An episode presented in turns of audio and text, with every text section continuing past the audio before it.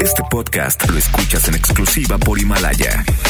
Si aún no lo haces, descarga la app para que no te pierdas ningún capítulo. Himalaya.com El panorama global de la pandemia lentamente cambia. En Europa y Asia, la curva desciende, mientras se busca una vacuna. América es ahora el foco de mayores contagios. Todavía queda mucho por hacer para vencer a la enfermedad. No, yo estoy preparado para enfrentar desafíos. Llevo años enfrentando adversidades. He enfrentado a la peor de las epidemias, a la corrupción de México, mejor dicho, la corrupción política. Enfrenté esa peste. ¿Cuándo va a ser el momento cumbre de la epidemia? Como hemos dicho, va a ser, habíamos dicho originalmente entre el 8 y el 10 de mayo. Está aproximadamente ahí. Está, si podemos muy puntuales, el 6 de mayo. En el caso de la Ciudad de México, en el caso de Cancún, en el caso de Villahermosa, de Sinaloa, inclusive de Tijuana, es porque ya estamos en el pico, estamos en los momentos ya de mayor crisis. COVID-19. El desafío de nuestro tiempo. Ciudad de México. Sábado 2 de mayo 2020. Ahora sí, llegó el momento crítico. La Secretaría de Salud da un nuevo estimado y anuncia que el pico de la transmisión de coronavirus en México será el próximo miércoles 6 de mayo. Así lo anunció Hugo López Gatel. ¿Cuándo va a ser el momento cumbre de la epidemia? Como hemos dicho, va a ser, habíamos dicho originalmente entre el 8 y el 10 de mayo, está aproximadamente ahí, está, si fuéramos muy puntuales, el 6 de mayo. Entonces nos faltan todavía una semana hasta llegar a ese momento cumbre y después empezará a descender. Pero una cosa que es muy importante, y lo acaba de decir el presidente, es sí y solo sí nos mantenemos en casa. Quédate en casa. Este día se llegó a cifras aterradoras. 1.972 personas fallecidas y 20.739 casos confirmados por este patógeno. El presidente López Obrador habló de que al menos cinco sitios del país ya están en focos rojos y en una fase crítica por los siguientes 10 días. En el caso de la Ciudad de México, en el caso de Cancún, en el caso de Villahermosa, de Sinaloa, inclusive de Tijuana, es porque ya estamos en el pico, estamos en los momentos ya de mayor crisis, el momento más crítico, pero al mismo tiempo es donde ya vamos a ir a la baja. Quien ya es una estrella es la pequeña Alexandra por su pregunta a López Gatel honestamente, mejor que muchos disque reporteros de sitios web. Hola, doctor Gatel. Soy Alexandra, tengo seis años. Bueno, te quiero hacer una pregunta. Si no está ocupado, ¿el coronavirus se va a resolver en cuánto tiempo? Es que yo espero que en mayo 8, en mayo 7. Es que en mayo 8 es mi cumpleaños. Entonces, quiero hacer una fiesta con mis amigos, así que puedo intentar resolverlo hasta mayo 7. Muchas gracias Alexandra, qué bonita pregunta. Mira, la epidemia se va, todavía nos faltan varias semanas. Y las malas noticias. El ISTE, el Instituto Nacional de Enfermedades Respiratorias INER, el Instituto Nacional de Nutrición y el de Cardiología Ignacio Chávez ya están saturados. Se recomienda ya no asistir a ellos y el gobierno federal garantiza los servicios en otros hospitales a donde usted puede acudir en caso necesario, sea o no derechohabiente. En tanto, el mundo celebra el Día del Trabajador desde el confinamiento y con una profunda caída de la economía mundial. La Organización Mundial del Trabajo hizo un llamado a todos los gobiernos del mundo a garantizar los derechos obreros durante la pandemia del COVID. Una buena y una mala para Texas. En los Estados Unidos, la buena es que reabrió cines, restaurantes y centros comerciales con algunas restricciones de distanciamiento social. La mala es que lo hace un día después de que el Estado registró un récord de 50 muertes en 24 horas. Lo más relevante del día. El tema del día es la propuesta o la idea que ronda en la mente de muchos en el norte del país. No solo de buscar una nueva ley de coordinación fiscal, sino llegar más lejos y de plano separarse de la federación por el pésimo manejo de la crisis, tanto de salud como económica, que realiza López Obrador. Se habla de la República del Río Grande, conformada por Tamaulipas, Nuevo León, Coahuila, Chihuahua, Sonora, Baja California Sur, Baja California Norte, Jalisco y Guanajuato. Los gobernadores ya se cansaron del desdén presidencial. Sobre el tema, hablamos con el subsecretario de Gobernación, Ricardo Peralta.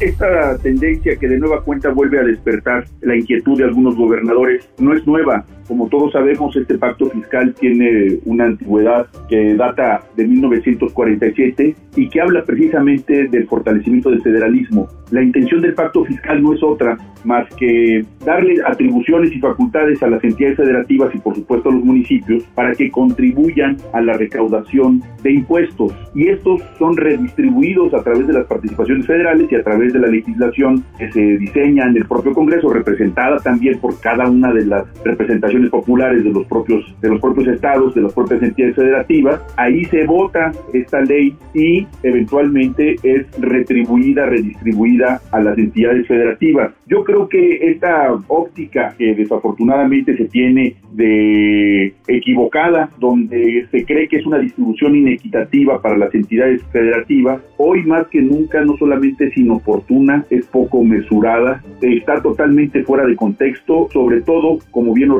refieres, en esta crisis del COVID. Por supuesto que siempre es oportuno hablar de cualquier reforma que ayude a los mexicanos, pero en este momento pareciera que no estuviera existiendo el escenario mundial de la crisis del coronavirus. Yo creo que, como bien apunta, en México la única agenda que tiene que ver con el beneficio de los mexicanos es cuidar su salud y cuidar su vida. Hoy no se puede hablar de otra agenda más que de solidaridad, de unidad, evitar la politización, porque pareciera que esta politización son tintes electorales, pareciera que están enfocados en estar viendo el 2021 y el 2024 como si estuvieran viviendo mundos paralelos. Yo creo que hoy, y lo digo con todo respeto, todos los mexicanos, no solamente el gobierno, todos los mexicanos es un tema de nación, tenemos que estar enfocados en salvar la vida de todos los que vivimos en este territorio, de cuidar la salud, de cuidar a nuestros niños, de cuidar a los adultos mayores y no hay otra agenda más que esa.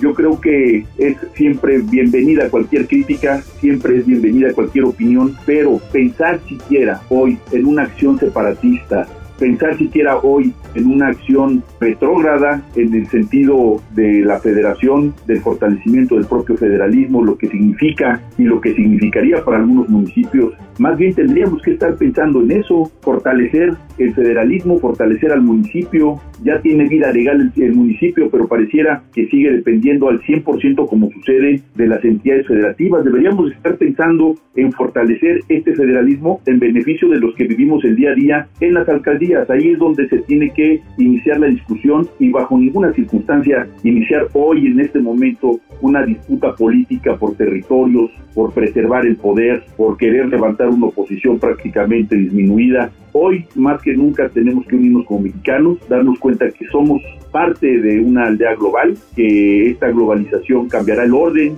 de entender las cosas en el mundo. Hoy más que nunca tenemos que aprender de esta enorme lección que nos está dejando el COVID, cuidar el medio ambiente, cuidar a nuestros congéneres, fortalecer nuestros valores ahora que estamos tanto tiempo en casa, los que tenemos trabajos esenciales y estamos en nuestras oficinas, no tenemos la fortuna que tiene el gran grueso de la población de poder reconstituir la base social más importante de nuestro país, que es la familia. Yo creo que hoy hay grandes oportunidades, aparte de lo terrible que resulta ser para algunos otros que viven al día, que tienen que salir a trabajar también, pero los que pueden hay que hacerlo. Y hoy no hay que distraernos con este tipo de escenarios políticos que pues lo único que hacen es desgaste, confusión y por supuesto lo único que se lleva el mal sabor de boca a los mexicanos es que solamente están pensando en política y no en lo más importante que es la vida y la salud de los porque mexicanos. El bajo mundo del coronavirus. Si usted es de los que cree que las maldiciones nunca llegan solas, tiene razón. Con el coronavirus llegó también la canción Qué maldición, colaboración entre el famoso rapero Snoop Dogg con la banda MS. El tema se volvió tendencia en redes sociales, luego de ser lanzado en plataformas musicales y YouTube, causando algunas críticas y burlas con esta mezcla de géneros. Es que no sabes cuánto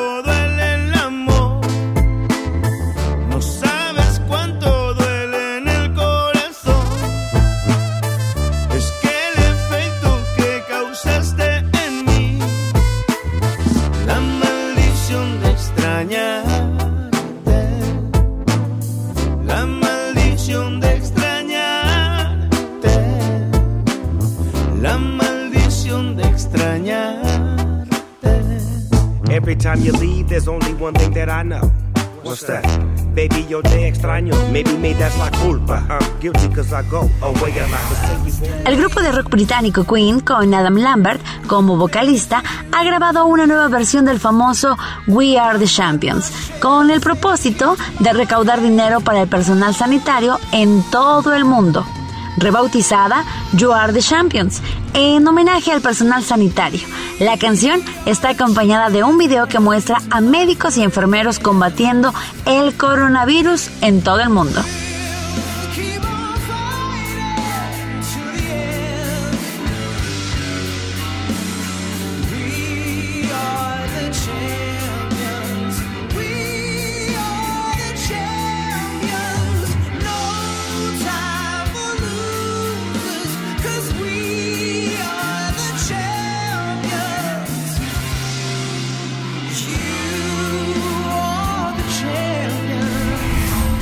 El astro argentino, Diego Armando Maradona, pidió este martes una nueva mano de Dios, como la que hizo mundialmente famoso en la victoria de Argentina contra Inglaterra en el Mundial de 1986.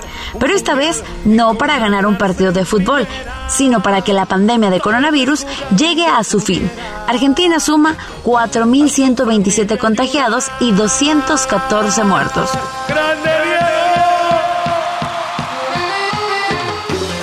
La,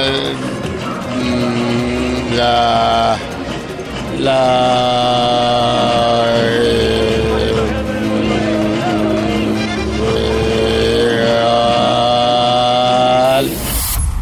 la recomendación musical. Finalmente es sábado y de puente, aunque así ni se siente. Así que para que se aliviane le dejamos con una canción excepcional de una de las grandes bandas de los noventas. Mientras tanto, lo peor ya viene. Recuerde, quédese en casa. Ya falta menos. Mantenga la sana distancia y todos los protocolos de salud para poder concluir la jornada con bien. Le vamos a dejar con Wizard y Buddy Holly de su álbum Azul de 1994 y producido por Rick Ocasek, fallecido líder de The Cars. Nos escuchamos mañana con un podcast nuevo y toda la información sobre el coronavirus. Les sugerimos no perderse los especiales semanales sobre la pandemia porque están buenísimos.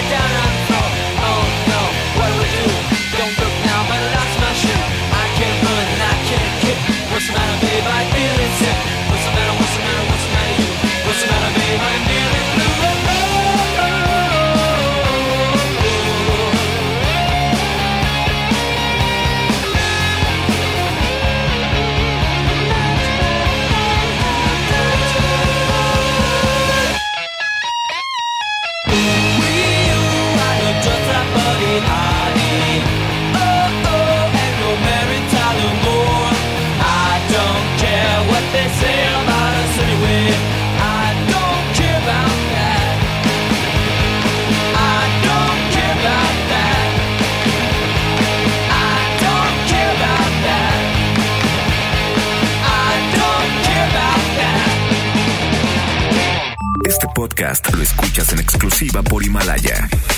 Si aún no lo haces, descarga la app para que no te pierdas ningún capítulo. Himalaya.com